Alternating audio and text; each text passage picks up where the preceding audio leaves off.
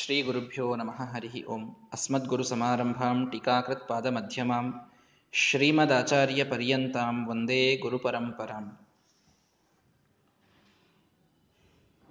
ಕೃಷ್ಣಾಮೃತ ಮಹಾರ್ಣವ ಈ ಗ್ರಂಥ ಶ್ರೀಮದಾಚಾರ್ಯರು ರಚಿಸಿದಂತಹ ಸರ್ವಮೂಲಗಳಲ್ಲಿ ಒಂದು. ದಕ್ಷಿಣ ಕನ್ನಡದ ಭಾಗದಲ್ಲಿ ಶ್ರೀಮದಾಚಾರ್ಯರು ಇರತಕ್ಕಂತಹ ಸಂದರ್ಭದಲ್ಲಿ ಅವರ ಒಬ್ಬ ಭಕ್ತ ಎಡೆಪಡಿತ್ತಾಯ ಅಂತ ಅವನ ಹೆಸರು. ಅಲ್ಲಿ ತೌಳವ ಜನಾಂಗದವ, ಒಳ್ಳೆ ವೈಷ್ಣವ ದೀಕ್ಷೆ ಇದ್ದಂತಹ ವ್ಯಕ್ತಿ. ಅವನ ಊರಿಗೆ ಶ್ರೀಮದಾಚಾರ್ಯರು ಆಗಮಿಸಿದಾಗ ಅವನಿಗೆ ಅನೇಕ ಪ್ರಶ್ನೆಗಳು ಸಿದ್ಧಾಂತದ ಬಗ್ಗೆ ಮತ್ತು ಏಕಾದಶಿಯ ಬಗ್ಗೆ, ಆಚರಣೆಯ ವಿಷಯದಲ್ಲಿ, ಶ್ರೀಮದಾಚಾರ್ಯರ ಬೇರೆ ಬೇರೆ ಪ್ರಮೇಯದ ವಿಷಯಗಳಲ್ಲಿರ್ತಕ್ಕಂಥ ಒಂದಿಷ್ಟು ಪ್ರಶ್ನೆಗಳಿಗೆ ಶ್ರೀಮದಾಚಾರ್ಯರು ಉತ್ತರ ಕೊಡುವಂಥ ಸಂದರ್ಭ ಬಂತು. ಶ್ರೀಮದಾಚಾರ್ಯರಂದ್ರು, ಈ ಪ್ರಶ್ನೆ ಇನ್ನು ಅನೇಕ ಜನರಿಗೆ ಇರಬಹುದು, ಹಾಗಾಗಿ ಇದು ಕೇವಲ ನಿನಗೊಬ್ಬನಿಗೆ ಉತ್ತರ ಅಂತಾಗದೇನೆ ಯಾವೆಲ್ಲ ವಿಷ್ಣು ದೀಕ್ಷೆಯನ್ನು ಪಡೆಯುವಂಥ ಮಾಧ್ವರು, ವೈಷ್ಣವರು, ಭಗವಂತನ ಸರ್ವೋತ್ತಮತ್ವವನ್ನು ನಂಬಿದಂತಹವರು, ಅವರಿಗೆ ಏನೆಲ್ಲ ಪ್ರಶ್ನೆಗಳಿವೆಯೋ, ಏನೆಲ್ಲ ದುಃಖ ಕಷ್ಟಗಳಿವೆಯೋ ಎಲ್ಲದರ ಒಂದು ಪರಿಹಾರಕ್ಕಾಗಿ ಗ್ರಂಥವನ್ನೇ ರಚನೆ ಮಾಡ್ತೇನೆ ಅಂತ ವಿಚಾರ ಮಾಡಿ ಕೃಷ್ಣಾಮೃತ ಮಹಾರ್ಣವ ಅನ್ನುವಂಥ ಗ್ರಂಥವನ್ನು ಶ್ರೀಮದಾಚಾರ್ಯರು ರಚನೆ ಮಾಡಿದ್ದಾರೆ. ಕೃಷ್ಣನೆಂಬ ಅಮೃತದ ಸಮುದ್ರ ಅಂದಿದ್ರು ಸಾಕಾಗಿತ್ತು. ಅರ್ಣವ ಅಂದರೆ ಸಮುದ್ರ, ಅರ್ಣವ ಅಂತನ್ಲಿಲ್ಲ, ಮಹಾರ್ಣವ ಅಂತಂದ್ರು. ಮಹಾರ್ಣವ ನಮ್ಮ ಕೃಷ್ಣ ಪರಮಾತ್ಮ. ಯಾಕೆ ಅಂತಂದರೆ ನಮಗೆ ಟೀಕಾಕೃತ್ಪಾದರು ಒಂದು ಕಡೆ ತಿಳಿಸ್ತಾರೆ, ಪಯೋನಿಧಿರಪಿ ಸೀಮಿತೋ ಭವತಿ ಅಂತ. ಎಂತಹ ದೊಡ್ಡ ಸಮುದ್ರವಿದ್ದರೂ ಅದಕ್ಕೊಂದು ದಂಡೆ ಅಂತ ಇರ್ತದೆ, ಬೀಚ್ ಅಂತೆಲ್ಲ ಹೋಗ್ತಾರಲ್ಲ, ಹಾಗಾಗಿ ಸಮುದ್ರಕ್ಕೂ ದಂಡೆ ಇದೆ. ಆದರೆ ಕೃಷ್ಣನೆಂಬ ಸಮುದ್ರ ಇದು ಮಹಾರ್ಣವ. ಏನಿದರ ಇದು ಮಹಾ ಅನ್ಲಿಕ್ಕೆ ಏನು ಕಾರಣ ಅಂತಂದರೆ ಇದು ನಿಸ್ಸೀಮವಾದಂತಹ ಸಮುದ್ರ, ಇದು ನಿಸ್ಸೀಮ, ಇಲ್ಲಿ ಯಾವುದರ ಸೀಮೆಯೂ ಇಲ್ಲ. ಸೀಮೆ ಇಲ್ಲದಿದ್ದರೆ ಏನಾಯಿತು, ಇರೋದೇ ಕೆಟ್ಟದ್ದಿದ್ರೆ ಮತ್ತೆ ಉಪಯೋಗ ಏನು? ನಿಸ್ಸೀಮವಾಗಿ ಕೆಟ್ಟಾದದ್ದು ಅಂತ ಬಿಟ್ರೆ ಹಾಗಿದೆಯಾ ಅಂದರೆ ಇಲ್ಲ. ಅಮೃತ ಮಹಾರ್ಣವ, ಉಪ್ಪು ನೀರಿನ ಸಮುದ್ರ ನಿಸ್ಸೀಮವಾದರೆ ಉಪಯೋಗವೇನು? ಒಂದು ದಿನ ಯಾರೂ ಅದನ್ನು ಕುಡಿಲಿಕ್ಕೂ ಸಾಧ್ಯ ಇಲ್ಲ. ಅಂತಹ ಸಮುದ್ರವನ್ನು ತಗೊಂಡಾದರೂ ಏನು ಮಾಡೋದು? ಅದರಲ್ಲಿ ಅದು ನಿಸ್ಸೀಮವಾಗಿದ್ದರೆ ಅದರ ಪ್ರಯೋಜನವೂ ಇಲ್ಲ. ಹಾಗಾದರೆ ನಮ್ಮ ಕೃಷ್ಣನೆಂಬ ಆ ಸಮುದ್ರ ಇದು ಎಂಥದ್ದು ಅಂದರೆ ಅಮೃತ ಮಹಾರ್ಣವ.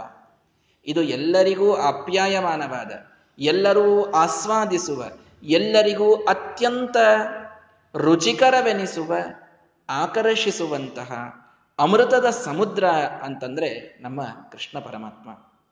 ಹಾಗಾಗಿ ಕೃಷ್ಣನಲ್ಲಿ ದೀಕ್ಷೆಯನ್ನು ಪಡೆದವರು ಯಾರೋ ಅವರೆಲ್ಲರಿಗೂ ಅಮೃತದ ಮಹಾರ್ಣವ ಸಿಗುವುದರಲ್ಲಿಯೂ ಸಂಶಯವಿಲ್ಲ ಅನ್ನುವುದನ್ನು ಸೂಚಿಸಲಿಕ್ಕೆ ಕೃಷ್ಣಾಮೃತ ಮಹಾರ್ಣವ ಅನ್ನುವಂತಹ ಹೆಸರನ್ನು ಶ್ರೀಮದಾಚಾರ್ಯರು ಇದಕ್ಕೆ ಇಟ್ಟಿದ್ದಾರೆ. ನಿಜವಾಗಿ ಹೇಳಬೇಕು ಅಂತಂದರೆ ಈ ಒಂದು ಹೆಸರಿನ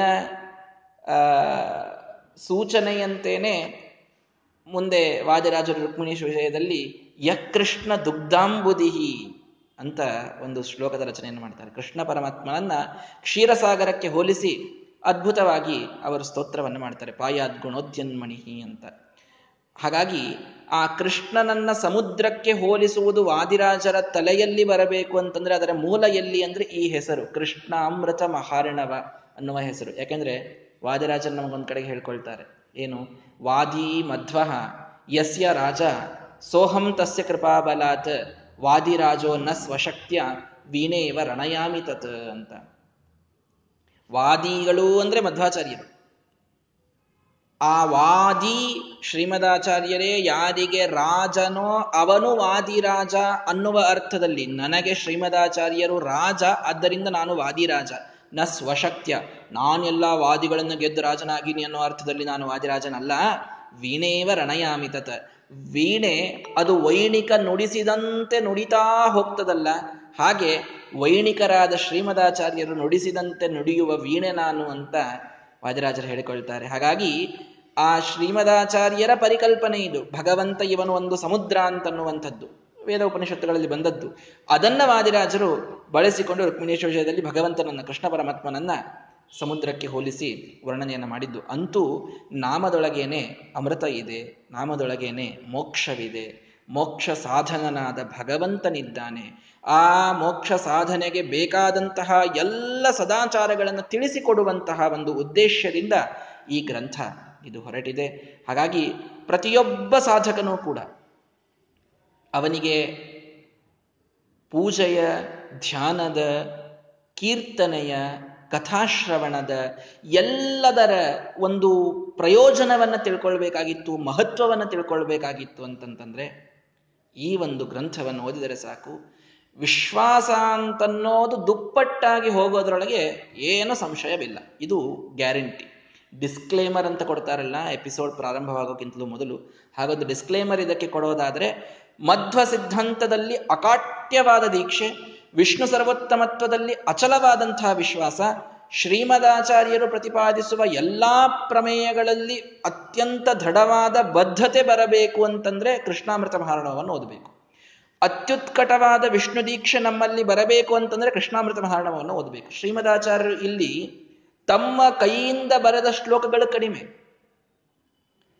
ತಾವು ಯಾವೆಲ್ಲ ಪುರಾಣಗಳಲ್ಲಿ ತಮ್ಮ ಸಿದ್ಧಾಂತಕ್ಕನುಕೂಲವಾಗುವಂತಹ ಯಾವೆಲ್ಲ ಕೋಟುಗಳಿವೆಯೋ, ಶ್ಲೋಕಗಳಿವೆಯೋ, ಅದು ಭಗವಂತನ ಪೂಜೆಯ ವಿಷಯದಲ್ಲಾಗಲಿ, ಧ್ಯಾನದ ವಿಷಯದಲ್ಲಾಗಲಿ, ಶ್ರವಣದ ವಿಷಯದಲ್ಲಾಗಲಿ, ಇವೆಲ್ಲದರ ವಿಷಯದಲ್ಲಿ ಏನೆಲ್ಲ ಬೇರೆ ಬೇರೆ ಪುರಾಣ ವಾಕ್ಯಗಳಿವೆಯೋ ಅದೆಲ್ಲವನ್ನ ಸಂಗ್ರಹಿಸಿ ವಿಷ್ಣು ಸರ್ವೋತ್ತಮತ್ವವನ್ನು ಪ್ರತಿಪಾದಿಸಿದಂತಹ ಒಂದು ಅತ್ಯುನ್ನತವಾದಂತಹ ಗ್ರಂಥ ಇದು ಕೃಷ್ಣಾಮೃತ ಮಹಾರ್ಣವ. ತಾತ್ಪರ್ಯ ನಿರ್ಣಯದಲ್ಲೂ ಶ್ರೀಮದಾಚಾರ್ಯರು ತಮ್ಮ ಪ್ರಮೇಯಗಳಿಗೆ ಪುಷ್ಟೀಕರಿಸುವಂತಹ ಪ್ರಮಾಣಗಳ ಸಂಗ್ರಹವನ್ನ ಮೊದಲ 3 ಅಧ್ಯಾಯಗಳಲ್ಲಿ ಮಾಡಿಕೊಟ್ಟಿದ್ದಾರೆ. ತಾವೆಲ್ಲ ಪಾಠ ಕೇಳಿದ್ದೀರಿ. ಆದರೆ ಅದೊಂದು ರೀತಿಯಲ್ಲಿ ಜ್ಞಾನದ ಒಂದು ಜ್ಞಾನಯೋಗದ ಕಡೆಗೆ ಹೊರಟಂತಹ ಗ್ರಂಥ ಅಂತ ಇಟ್ಟುಕೊಳ್ಳಿ. ಇದು ಪ್ರಧಾನವಾಗಿ ಕರ್ಮಯೋಗದ ಕಡೆಗೆ. ಇಲ್ಲಿ ಎಲ್ಲ ಸಾಧನೆಗಳು, ಏಕಾದಶಿಯನ್ನು ಹಿಡಿದುಕೊಂಡು ಬೇರೆ ಬೇರೆ ಬೇರೆ ಪ್ರದಕ್ಷಿಣ ನಮಸ್ಕಾರ ಇರಬಹುದು, ಏನೆಲ್ಲ ಸಾಧನ. ಇದು ಯಾಕೆ ಈಗ ಹೇಳ್ತಾ ಇದ್ದೇನೆ ಅಂದರೆ, ಅಧಿಕ ಮಾಸದೊಳಗ ಸ್ವಲ್ಪ ಲಕ್ಷ ಕೊಟ್ಟು ಈ ಸಾಧನವನ್ನು ಎಲ್ಲರೂ ಮಾಡ್ತಾ ಇದ್ದೀವಿ. ಶ್ರವಣ ಮಾಡ್ತಾ ಇದ್ದೀವಿ, ಪ್ರದಕ್ಷಿಣ ನಮಸ್ಕಾರಗಳನ್ನು ಹಾಕ್ತಾ ಇದ್ದೀವಿ, ಪೂಜೆಯನ್ನು ನಿತ್ಯದಲ್ಲಿ ಮಾಡ್ತಾ ಇದ್ದೀವಿ, ಧ್ಯಾನವನ್ನು ಮಾಡ್ತಾ ಇದ್ದೀವಿ, ಪಾರಾಯಣವನ್ನು ಮಾಡ್ತಾ ಇದ್ದೀವಿ.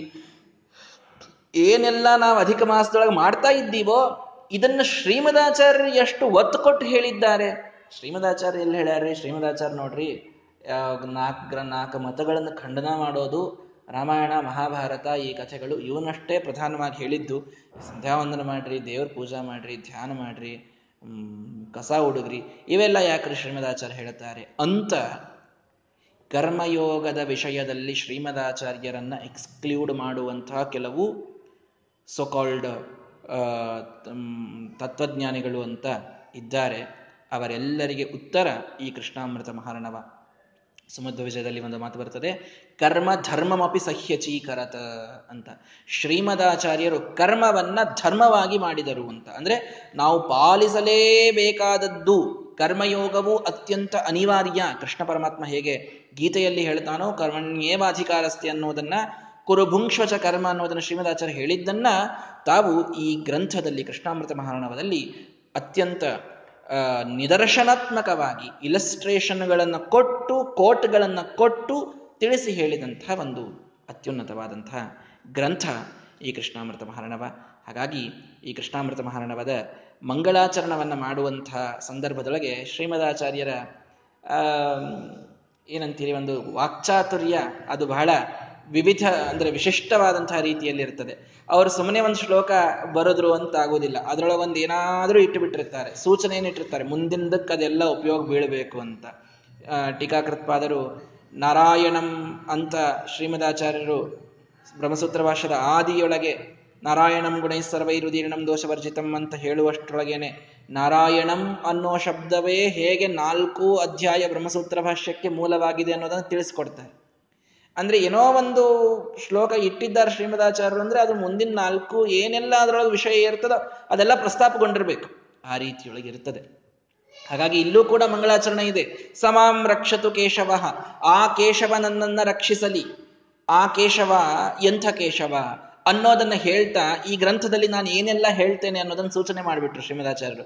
ಅರ್ಚಿತಃ, ಸಂಸ್ಮೃತಃ, ಧ್ಯಾತಃ, ಕೀರ್ತಿತಃ, ಕಥಿತಃ, ಶ್ರುತಃ, ಯೋ ದದಾತಿ ಅಮೃತತ್ವಂ ಹಿ ಸ ಮಾಂ ರಕ್ಷತು ಕೇಶವಃ. ಆ ಕೇಶವ, ಯಾವ ಕೇಶವ? ಯೋ ದದಾತಿ ಅಮೃತತ್ವಂ, ಯಾವನ್ನು ನಮಗೆ ಮೋಕ್ಷವನ್ನ ಕೊಡ್ತಾನೋ ಆ ಕೇಶವ ನನ್ನನ್ನು ರಕ್ಷಣೆ ಮಾಡಲಿ.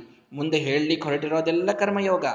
ಆ ಕರ್ಮಯೋಗದ ಪ್ರಾರಂಭದಲ್ಲಿ ಭಗವಂತನ ಮೋಕ್ಷದಾತೃತ್ವದ ಸ್ಮರಣೆ ಅಂದ ಮೇಲೆ ಕರ್ಮವೂ ಕೂಡ ಮೋಕ್ಷ ಸಾಧನ ಅನ್ನುವುದನ್ನು ತಿಳಿಸಿಕೊಡಲಿಕ್ಕಾಗಿ ಶ್ರೀಮದಾಚಾರ್ಯರು ಇದನ್ನು ಮೊದಲು ಬರೆದಿದ್ದಾರೆ ಅಂತನ್ನುವುದನ್ನು ಸ್ಪಷ್ಟವಾಗಿ ತಿಳಿದುಕೊಂಡು ಜಪ, ಪಾರಾಯಣ, ನೇಮ, ನಿತ್ಯ, ಉಪವಾಸ, ಪೂಜೆ, ಬ್ರಹ್ಮಯಜ್ಞ, ಸಂಧ್ಯಾವಂದನ ಎಲ್ಲವೂ ಕೂಡ ಮೋಕ್ಷಕ್ಕೆ ಸಾಧನವಾಗ್ತದೆ ಪರಂಪರೆಯ ಅನ್ನುವುದನ್ನು ನಾವು ಅರ್ಥ ಮಾಡಿಕೊಳ್ಬೇಕು. ಹೌದು, ಜ್ಞಾನಭಕ್ತಿಗಳೇ ಪರಮ ಮುಖ್ಯವಾದಂತಹ ಸಾಧನ.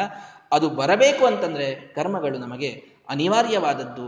ಯಾರೂ ಕೂಡ ನಾನು ಹೇಗೆ ಬೇಕಾಗಿರ್ತೇನೆ, ನಾನು ಏನು ಸಂಧ್ಯಾವಂದನ ಮಾಡೋದಿಲ್ಲ, ದೇವರ ಪೂಜೆ ಮಾಡೋದಿಲ್ಲ, ವ್ರತನಿಯಮ ಉಪವಾಸಗಳನ್ನು ಮಾಡುವುದಿಲ್ಲ, ಅದರ ಬಗ್ಗೆ ಒಳ್ಳೆ ನಾಲೆಜ್ ಕೊಡ್ತೇನೆ ಎಲ್ರಿಗೂ ಕೂಡ, ಮುಂದೆ ಕೂಡಿಸ್ಕೊಂಡು ನಾನು ಅಂಗಿ ಪ್ಯಾಂಟು ಹಾಕ್ಕೊಂಡು ಅವರು ಅಂಗಿ ಪ್ಯಾಂಟು ಹಾಕ್ಕೊಂಡು ಕೂತಾಗ ಒಳ್ಳೆ ರೀತಿಯೊಳಗೆ ಉಪನ್ಯಾಸ ಮಾಡಿ ಅವರಿಗೆಲ್ಲ ಜ್ಞಾನ ಬಂತು ಅಂತ ಅನಿಸಿ ನಾನೂ ಕೂಡ ಸಾಕಷ್ಟು ಜ್ಞಾನವನ್ನು ಪಡೆದುಕೊಂಡು ನಾನು ನಾಳೆ ಕೈಯಲ್ಲಿ ಬೀಡಿ ಸಿಗರೇಟನ್ನು ಹಿಡಿದುಕೊಂಡು ಹೋದರೂ ಕೂಡ ನನಗೆ ಯಾರೂ ಕೇಳಬಾರದು. ಯಾಕೆ ಅಂತಂದರೆ ಜ್ಞಾನದಿಂದ ಮಾತ್ರ ಮೋಕ್ಷ ಅಂತ ಶ್ರೀಮದಾಚಾರ್ಯ ಹೇಳಿದ್ದಾರೆ ಅನ್ನುವಂಥ ಅಭಿಪ್ರಾಯವನ್ನು ತಿಳಿಸುವಂತಹ ಆಚಾರ್ಯಾಭಾಸರು ಸಾಕಷ್ಟು ಜನ ಇದ್ದಾರೆ.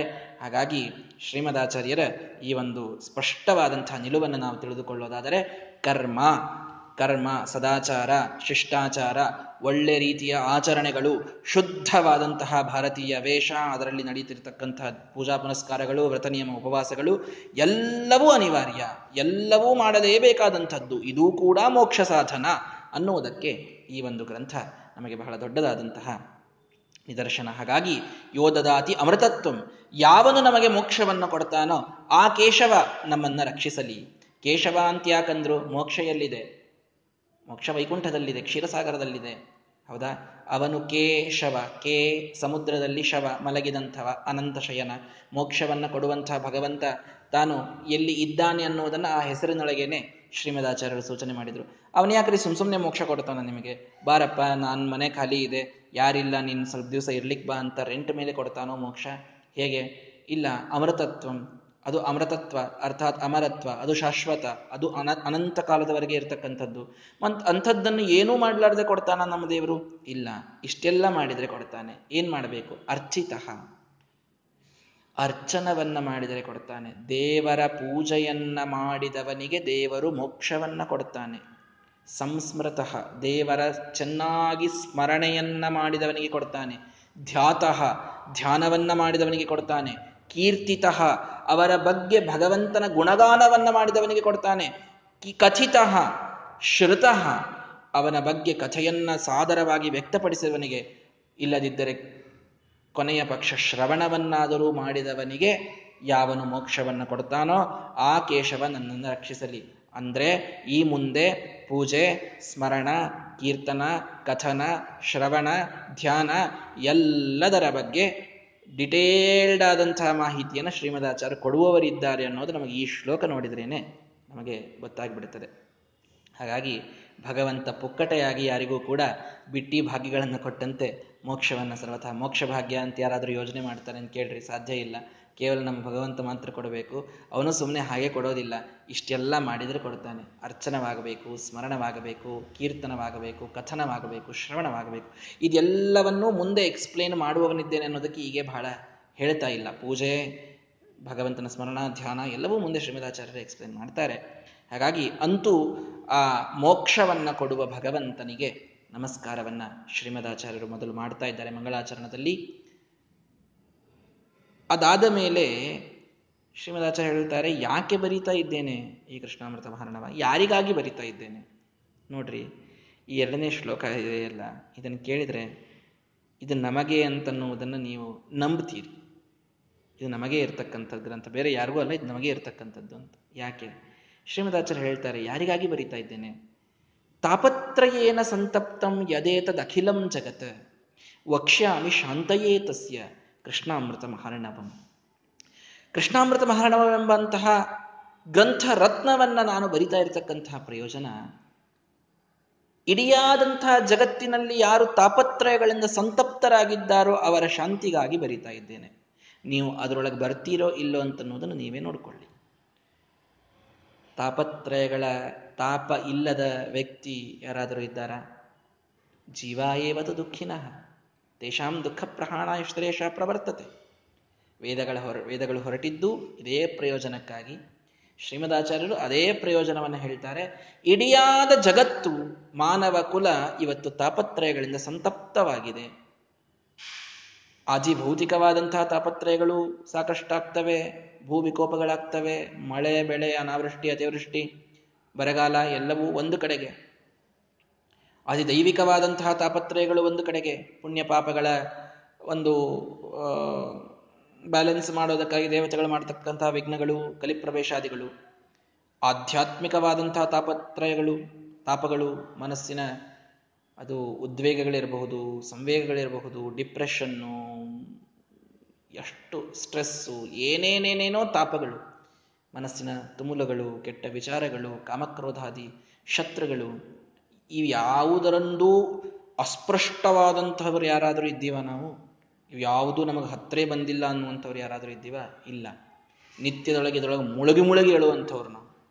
ತಾಪತ್ರಯಗಳಲ್ಲಿ ತಪ್ತವಾದಂತಹ ಒಂದು ಮನಸ್ಸು ಯಾವುದಿದೆಯೋ ಆ ಮನಸ್ಸಿನ ಶಾಂತಿಗಾಗಿ ನಾನು ಈ ಕೃಷ್ಣನ ಅಮೃತ ಮಹಾರ್ಣವದ ಪರಿಚಯವನ್ನು ಮಾಡಿಸಿಕೊಡ್ತಾ ಇದ್ದೇನೆ. ಎಂಥ ಅದ್ಭುತವಾದಂತಹ ಪ್ರಯೋಜನ ಈ ಗ್ರಂಥಕ್ಕೆ. ಇದಕ್ಕೆ ಅಧಿಕಾರಿಗಳು ಯಾರ್ರಿ ಅಂತಂದ್ರೆ ನಾವು ಎದೆ ತಟ್ಕೊಂಡು ಹೇಳ್ಬೋದು, ನಾವೇ ರೀ ನಮ್ಮ ಸಲುವಾಗಿ ಹೇಳ್ತಾ ಇದ್ದಾರೆ, ಬೇರೆ ಯಾರ ಸಲುವಾಗೂ ಅಲ್ಲ, ನಮ್ಮ ಸಲುವಾಗಿರ್ತಕ್ಕಂಥದ್ದು. ಯಾಕೆ? ತಾಪತ್ರಯಣ ಸಂತಪ್ತಂ, ತಾಪತ್ರಯಗಳಲ್ಲಿ ತಪ್ತರಾಗಿ ಹೋದವ್ರು ಯಾರು? ನಾವೇ, ಮತ್ತಾರು.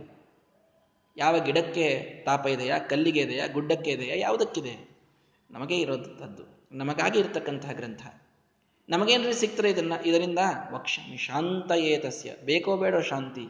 ಜೀವನದೊಳಗೆ ಇವತ್ತು ಹೇಗಾಗಿದೆ ಎಲ್ರಿಗೂ ಕೂಡ ಅಂತಂತಂದ್ರೆ, ದುಡ್ಡು ಬೇಡ, ಅಧಿಕಾರ ಬೇಡ, ಅಂತಸ್ತು ಬೇಡ, ಶಾಂತಿ ಸಿಕ್ಕರೆ ಸಾಕು ಅನ್ನುವಂಥ ಒಂದು ಕನ್ಕ್ಲೂಷನ್ಗೆ ಎಲ್ಲರೂ ಬರ್ತಾ ಇದ್ದಾರೆ ಇವತ್ತು. ಯಾಕೆಂದ್ರೆ ಎಲ್ಲದಕ್ಕೂ ಸಮೃದ್ಧಿ ಇದೆ, ಅದರದ್ದು ಕೊರತೆ ಬಹಳ ಇದೆ, ಶಾಂತಿಯ ಕೊರತೆ ಬಹಳ ಇದೆ. ಶಾಂತಿ ಅಂದರೆ ಬರೀ ಒಂದು ಲೌಕಿಕವಾದ ಅರ್ಥ, ಒಂದು ಪೀಸ್ ಆಫ್ ಮೈಂಡು ಅಂತ ಇಷ್ಟೇ. ಈ ಪೀಸ್ ಅಂತನ್ನೋದು, ಶಾಂತಿ ಅನ್ನುವ ಶಬ್ದದ ಅರ್ಥದ ಒಂದು ಸಣ್ಣ ಪೀಸು ಅಲ್ಲ ಇದು. ನಿಜವಾಗಿ ಹೇಳಬೇಕು ಅಂತಂದರೆ ಶಾಂತಿ ಅನ್ನುವಂಥ ಶಬ್ದದ ಅರ್ಥಕ್ಕೆ ವ್ಯಾಪ್ತಿ ಬಹಳ ದೊಡ್ಡದಿದೆ. ಕೃಷ್ಣ ಪರಮಾತ್ಮ ಭಗವದ್ಗೀತೆಯಲ್ಲೂ ಅದನ್ನು ತಿಳಿಸಿಕೊಡ್ತಾನೆ. ಶಾಂತಿ ಅಂತನ್ನುವುದು ಮನಸ್ಸಿನ ನಿಗ್ರಹವನ್ನು ಮಾಡಿದಾಗ ಬಂದಂತಹ ಒಂದು ವಿಶಿಷ್ಟವಾದಂತಹ ಭಗವದ್ಭಕ್ತಿಯಲ್ಲಿ ಪರ್ಯವಸಾನವಾಗುವಂತಹ ಗುಣ. ಶಮೋ ಮನ್ನಿಷ್ಠಥಾ ಬುದ್ಧಿ ಅಂತ ಕೃಷ್ಣ ಪರಮಾತ್ಮ ಹೇಳ್ತಾನೆ. ಶಮ, ಶಾಂತಿ ಅನ್ನುವುದರ ಅರ್ಥ ಎಲ್ಲ ಮನಸ್ಸಿನ ಚಂಚಲತೆಯನ್ನು ದೂರ ಸರಿಸಿ ನಿಗ್ರಹ ಮಾಡಿಕೊಂಡು ಭಗವಂತನಲ್ಲಿಯೇನೇ ಅದನ್ನು ನಿಷ್ಠವನ್ನಾಗಿ ಮಾಡಿ ಸದಾ ಭಗವಂತನ ಸ್ಮರಣೆಯನ್ನು ಮಾಡುವ ಅವಸ್ಥೆಗೆ ಶಾಂತಿ ಅಂತ ಕರೀತಾರೆ. ಸುಮ್ಮನೆ ಪೀಸ್ ಅಂತಂದ್ರಷ್ಟೇ ಶಾಂತಿ ಅಂತ ಅರ್ಥ ಅಲ್ಲ. ಭಗವನ್ನಿಷ್ಠವಾಗಬೇಕು ಮನಸ್ಸು, ಆ ಪರ್ಯಂತರವಾಗಿ ಶಾಂತಿ ನಮಗೆ ಸಿಗಬೇಕು ಅಂತಂದ್ರೆ ಅದಕ್ಕಾಗಿ ಕೃಷ್ಣಾಮೃತ ಮಹಾರ್ಣವದ ರಚನೆಯನ್ನು ಮಾಡ್ತೇನೆ ಅಂತ ಶ್ರೀಮದಾಚಾರ್ಯ ಹೇಳ್ತಾರೆ. ಎಷ್ಟು ದೊಡ್ಡ ಪ್ರಯೋಜನ ಇದು, ಎಷ್ಟು ದೊಡ್ಡ ಪ್ರಯೋಜನ. ಬರೀ ಈ ದುಃಖಗಳ ಒಂದು ನಾಶವಾಗಿ ಹೋಯಿತು ಏನ್ರಿ ಅಂತೂ ಕಡೆಗೆ ಕೃಷ್ಣಾಮೃತ ಮಹಾರ್ಣವ ಕೇಳೋದ್ರಿಂದ ಏನಾಯ್ತು? ನಾಲ್ಕು ಮನಸ್ಸಿನ ಒಂದಿಷ್ಟು ಬೇಸರ, ಒಂದಿಷ್ಟು ದುಃಖ, ಏನೋ ಪಾಠಕ್ಕಿಂತಲೂ ಮೊದಲು ಸ್ವಲ್ಪ ಮನಸ್ಸಿನ ಗೊಂದಲಗಳೆಲ್ಲ ಇದ್ದು ಅಂತೂ ಈಗ ಪರಿಹಾರ ಆಯ್ತು. ಸ್ವಲ್ಪ ಏನೋ ಒಳ್ಳೇದನಿಸ್ತು, ಕೇಳಲಿಕ್ಕೆ ಬಹಳ ಚಂದ ಅನಿಸ್ತು, ಆಚಾರ ಪ್ರವಚನ ಚಂದ ಮಾಡಿದ್ರು, ಅಂತೂ ನಾಲ್ಕು ಮಾತುಗಳ ಶಾಸ್ತ್ರದ ಕಿವಿಗೆ ಬಿತ್ತು ಅಂತ ಮನಸ್ಸು ಶಾಂತ ಆಯಿತು ಅಂತ. ಇಷ್ಟೇ ಹೊರಗಿನ ಗೊಂದಲಗಳಿಂದ ನಮ್ಮ ಮನಸ್ಸನ್ನು ದೂರಗೊಳಿಸುವಂತಹ ಶಾಂತಿಯನ್ನು ಅಷ್ಟೇ ಅರ್ಥದಲ್ಲಿ ಶ್ರೀಮದಾಚಾರ್ಯರು ಕೃಷ್ಣಾಮೃತ ಮಹಾರ್ಣವನ್ನು ಹೇಳಲಿಕ್ಕತ್ತಿಲ್ಲ. ಅರ್ಥ ಮಾಡಿಕೊಳ್ಳ್ರಿ, ಕೃಷ್ಣ ಅವನು ಮೋಕ್ಷವನ್ನು ಕೊಡತಕ್ಕಂತಹ ಅತಿದೈವ. ಅವನ ಅಡಿದಾವರೆಗಳಲ್ಲಿ, ಅವನ ಪಾದಾರವಿಂದಗಳಲ್ಲಿ ನಮ್ಮ ಮನಸ್ಸು ನಿಷ್ಠವಾಗುವ ಮಟ್ಟಿನ ಶಾಂತಿಯನ್ನು ಶ್ರೀಮದಾಚಾರ್ಯರು ಪ್ರಯೋಜನವನ್ನಾಗಿಟ್ಟುಕೊಂಡು ಈ ಗ್ರಂಥದ ರಚನೆಯನ್ನು ಮಾಡ್ತಾ ಇದ್ದಾರೆ. ಹಾಗಾಗಿ ಇದು ನಮಗಾಗಿ, ನಮಗೆ ಬೇಕಾದದ್ದನ್ನೇ ಕೊಡಲಿಕ್ಕೆ ಹೊರಟಂತಹ ಗ್ರಂಥ. ಇದಕ್ಕೆ ಅಧಿಕಾರಿ, ಸಂಬಂಧ, ಪ್ರಯೋಜನ, ವಿಷಯ ಎಲ್ಲ ಹೇಳಿಬಿಟ್ರು ಶ್ರೀಮದಾಚಾರ್ಯರು. ವಿಷಯ ಭಗವಂತನೇ, ಪ್ರಯೋಜನ ಶಾಂತಿ, ಅಧಿಕಾರ ಅಧಿಕಾರಿ ನಾವೇ, ಬೇರೆ ಯಾರಲ್ಲ, ನಮಗಾಗಿ ಬರೆದಿರತಕ್ಕಂತಹ ಗ್ರಂಥ. ಹಾಗಾಗಿ ಈ ಅತಿ ಅದ್ಭುತವಾದಂತಹ ಗ್ರಂಥವನ್ನು ನಮ್ಮ ಮನಸ್ಸಿನ ಶಾಂತಿಗಾಗಿ ಭಗವಂತನಲ್ಲಿ ನಮ್ಮ ಮನಸ್ಸು ಅತ್ಯಂತ ನಿಷ್ಠವಾಗುವಂತಹ ಒಂದು ಉದ್ದೇಶದಿಂದ ನಾವೆಲ್ಲ ಕೇಳಬೇಕಾಗಿದೆ. ಅರ್ಚಿತ ಅಂತ ಮೊದಲಿಗೆ ಹೇಳಿದರು. ಪೂಜಿತನಾದ ಭಗವಂತ ನಮಗೆ ಮೋಕ್ಷವನ್ನು ಕೊಡ್ತಾನೆ. ಹಾಗಾದರೆ ಪೂಜೆಯ ಮಹತ್ವ ಏನು, ಪೂಜೆಯ ಒಂದು ಔಚಿತ್ಯ ಏನು, ಇದೆಲ್ಲವನ್ನ ಒಂದೇ ಶ್ಲೋಕದಿಂದಲೇ ಅರ್ಥಾತ್ ಮುಂದಿನ ಶ್ಲೋಕಗಳಿಂದ ಶ್ರೀಮದಾಚಾರ್ಯರು ತಿಳಿಸಿಕೊಡ್ತಾ ಇದ್ದಾರೆ. ಬಹಳ ಬಹಳ ಅತ್ಯುನ್ನತವಾದಂತಹ ಗ್ರಂಥ. ತಾವೆಲ್ಲರೂ ಅನೇಕ ಜನ ಇವತ್ತು ಹೊಸದಾಗಿ ಸೇರಿಕೊಂಡು ಪಾಠವನ್ನು ಕೇಳ್ತಾ ಇರೋದು ನನಗೆ ಬಹಳ ಖುಷಿ ತಂದಿದೆ. ಇದರ ಅಧಿಕದಲ್ಲಿ ವಿಶೇಷವಾಗಿ ಇದರ ಶ್ರವಣ ಆಯಿತು ಅಂತಂದರೆ ಬಹಳ ಪುಣ್ಯ ನಮಗೆ ಬರೋದರಲ್ಲಿ ಸಂಶಯವಿಲ್ಲ. ಹಾಗಾಗಿ ನಾಳೆಯಿಂದ 7:15 ಒಂದು 5 ನಿಮಿಷ ಮೊದಲೇನೆ ಶ್ಲೋಕಗಳನ್ನು ಹೇಳಲಿಕ್ಕೆ ಪ್ರಾರಂಭ ಮಾಡಿರ್ತೇನೆ. 7 ಸರಿಯಾಗಿ ಅರ್ಥವನ್ನು ಪ್ರಾರಂಭ ಮಾಡ್ತೇನೆ. ಒಂದು ಅರ್ಧ ಗಂಟೆ ನಿತ್ಯದಲ್ಲೂ ಒಂದು 5-6 ಶ್ಲೋಕಗಳನ್ನಾದರೂ ನೋಡಿದರೆ ಬಹಳ ಒಳ್ಳೆಯ ಒಂದು ಪರಿವರ್ತನೆ ನಮ್ಮ ಜೀವನದಲ್ಲಿ ಆಗಲಿಕ್ಕೆ ಸಾಧ್ಯ. ಆದ್ದರಿಂದ ನಾಳೆಯೂ ಎಲ್ಲರೂ ಕೂಡ ಆದಷ್ಟು ಬೇಗ ಪಾಠಕ್ಕೆ ಬರಬೇಕು. ಮಹಾಸ್ವಾಮಿಗಳವರ ಪ್ರವಚನವನ್ನು ಆಲಿಸುವುದಕ್ಕೆ ಎಲ್ಲರಿಗೂ ಅನುಕೂಲ ಮಾಡಿಕೊಡಬೇಕು ಅಂತ ಎಲ್ಲರಲ್ಲಿ ಪ್ರಾರ್ಥನೆಯನ್ನು ಮಾಡಿಕೊಳ್ತಾ ಪಾಠವನ್ನು ನಾಳೆ ಮುಂದುವರಿಸೋಣ. ಶ್ರೀಕೃಷ್ಣಾರ್ಪಣಮಸ್ತು. ಹರಯೇ ನಮಃ.